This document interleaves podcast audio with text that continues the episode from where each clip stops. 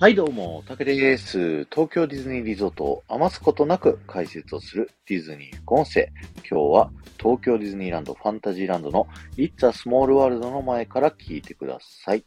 えー、ディズニー副音声は皆様からのレターを募集しておりまして、皆様の好きな東京ディズニーリゾート内の場所、アトラクションだったりショップだったりレストランだったりといったですね、皆様の好きな場所を、そこにまつわるちょっとしたエピソード、好きな理由だったり、えー、そこの思い出とかねをシェアしていただいてですね、そちらのご紹介とともに、えー、そちらの場所にまつわる豆知識をお話しさせていただきたいと思います。ということで、今日は M さんからのレターの続きを読ませていただきたいと思うんですけども、えー、そして息子が生まれてからランドの It's a Small World が好きになったよ。息子はインパすると乗るんだけど、毎回初めて見るかのような目をキラキラ輝かせる純粋なあの姿を見ながら、私は嬉しくて眠りについちゃう。わら。寝ちゃうんですね。親にとっても体を休められる素敵なアトラクションということでね。はい。レターいただきましてありがとうございます。ということでね、It's a Small World の話をしたいなと思うんですけど、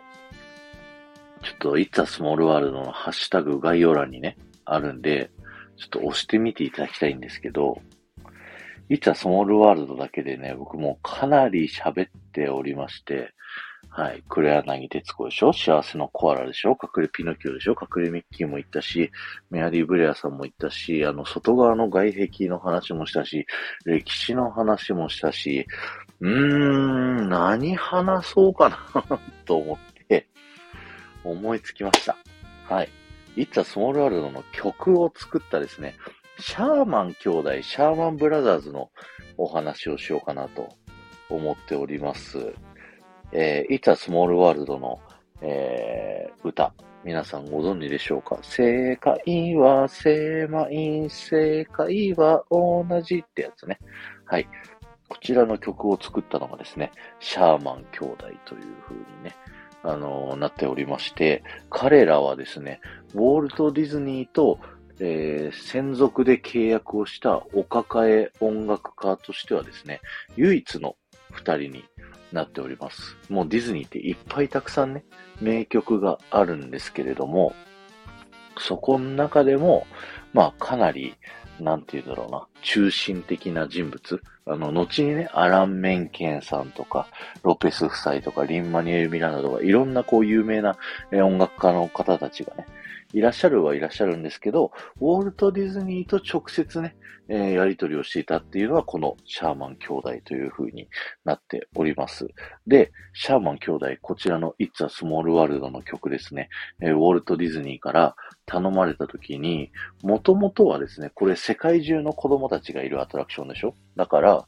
世界中の子供たちが自分の国の国歌を歌うっていう、えー、そういう注文をまずは受けました。そこで彼らはね、あのー、たくさんの国歌を同時に流すっていう実験をやってみたんですけど、そこだとね、さすがにもうあまりにもいろんなテンポもメロディーも音楽、歌詞もバラバラな、えー、何百国の国のね、国歌を流すってなると、もうただの不協和音にしかならなかったと。で、なのでそこでウォルトはもう全部世界中の国の言葉で訳、翻訳できて、世界中のえー、国の人たちが歌える。そしてずっと無限ループでも成り立つ、そんな曲を作ってくれと、シャーマン兄弟に願いをしましてできたのがこの、えー、It's a Small World になっております。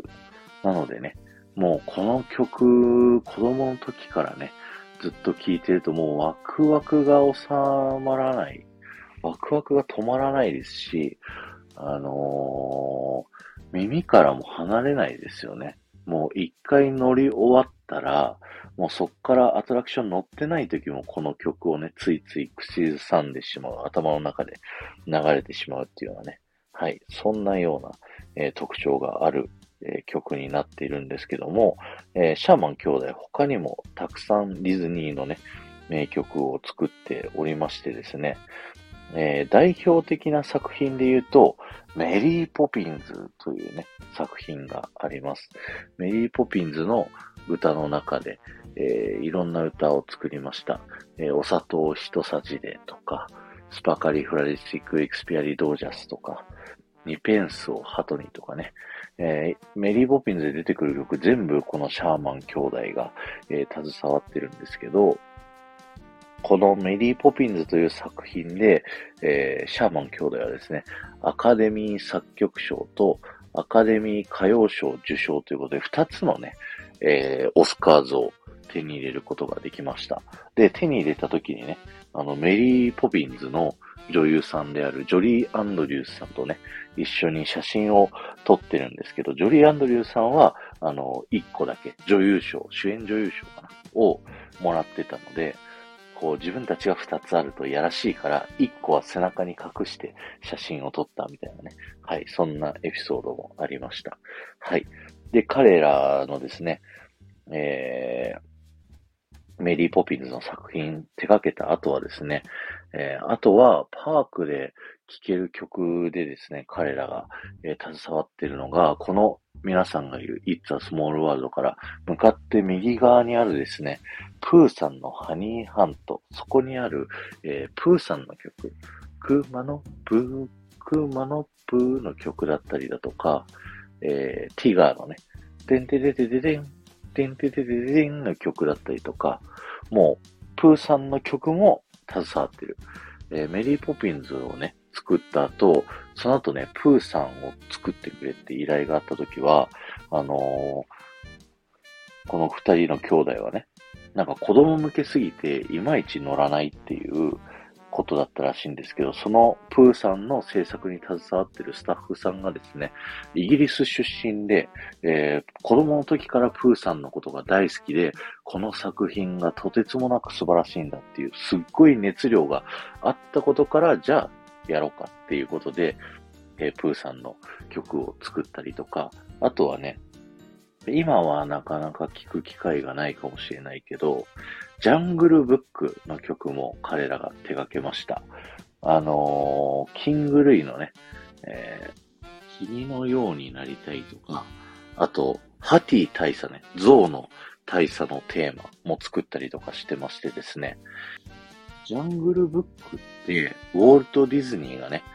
えー、最後に携わった、えー、作品になっていて、えっと、ウォルト・ディズニーは完成を待たずして、えー、亡くなってしまったんですけれども、あのー、一回ね、全部作り直しになったんですって。もともとザ・ベア・ネセシティっていう曲だけ他のね、作曲家の下であって、えー、モーグリの、えー、ジャングルとのね、物語になってたんですけど、もうちょっとディズニーとしてはコミカルにしたいというね、あの意見があって、シャーマン兄弟に曲を頼んで、えー、君のようになりたい。でてってんてるれ、人間になる、ううてってるてるてんの、あの曲ですね。あの曲を作ってもらいました。なので、あの、君のようになりたいのシーンで、キングルイとか猿たちが、あの、ラッパを吹くかのように自分の口をね、あの、持って、ラッパを吹いてるかのようなリアクションを取るんですけども、これは実際にシャーマン兄弟が曲を作ってみんなで演奏してるときに、なんかフリースタイルな感じでね、みんなこう楽しく踊りながら曲を演奏しようっていう風に撮った様子を、えー、動画に撮っていて、それをモデルに、えー、猿たちの動きを作ったっていう風なね、はい、そんなエピソードがあります。というような、いろんなね、ディズニー作品に関わっているシャーマン兄弟。もう今のディズニーでも、こんだけね、彼らの曲というのが残っている。で、お兄さんが、ロバート・バーナード・シャーマンさん、ボブっていう愛称でね、呼ばれてました。ボブ・シャーマンって呼ばれてましたね。で、弟さんがですね、リチャード・シャーマンって呼ばれて、名前なんですけど、愛称はディックっていう風にね、呼ばれてたみたいです。で、この兄弟ね、あのウォルト・ディズニーの約束だったりメリー・ポピンズだったりとか、いろんなところでこうで二人が揃ってるシャーマンブラザーズだっていう風にね、マリオブラザーズみたいな感じで言われてるんで、仲がいいんだろうなっていう風に思ってたんですけど、実はねこれを喋るためにあのディズニープラスにあったシャーマン兄弟のねあのもんドキュメンタリーっていうのかな、あの息子さんたちが作った彼らのお話を拝見したんですけども、え彼ら実は仲が良くなかったんですって。メリーポピンズを作ってた頃は、あのー、仲が良かったっぽいんですけど、それが終わった後ですね、こう、性格も、あのー、中身も全然違うっていう二人で、お兄さんは戦争を経験して、若くして膝にね、銃弾を受けて、えー、杖をつきながら歩いてた、えー、そんな感じなので、世界観もあの生きてる人間のなんだろうなんか人間性もバラバラでですね、彼らが一緒にいるっていうのは兄弟だったからというつながりだけだみたいな風にね、えー、言われておりました。はい。なのでね、あの、そんな二人の、えー、作った奇跡の曲たちというものがですね、えー、本当にまだまだありましてですね、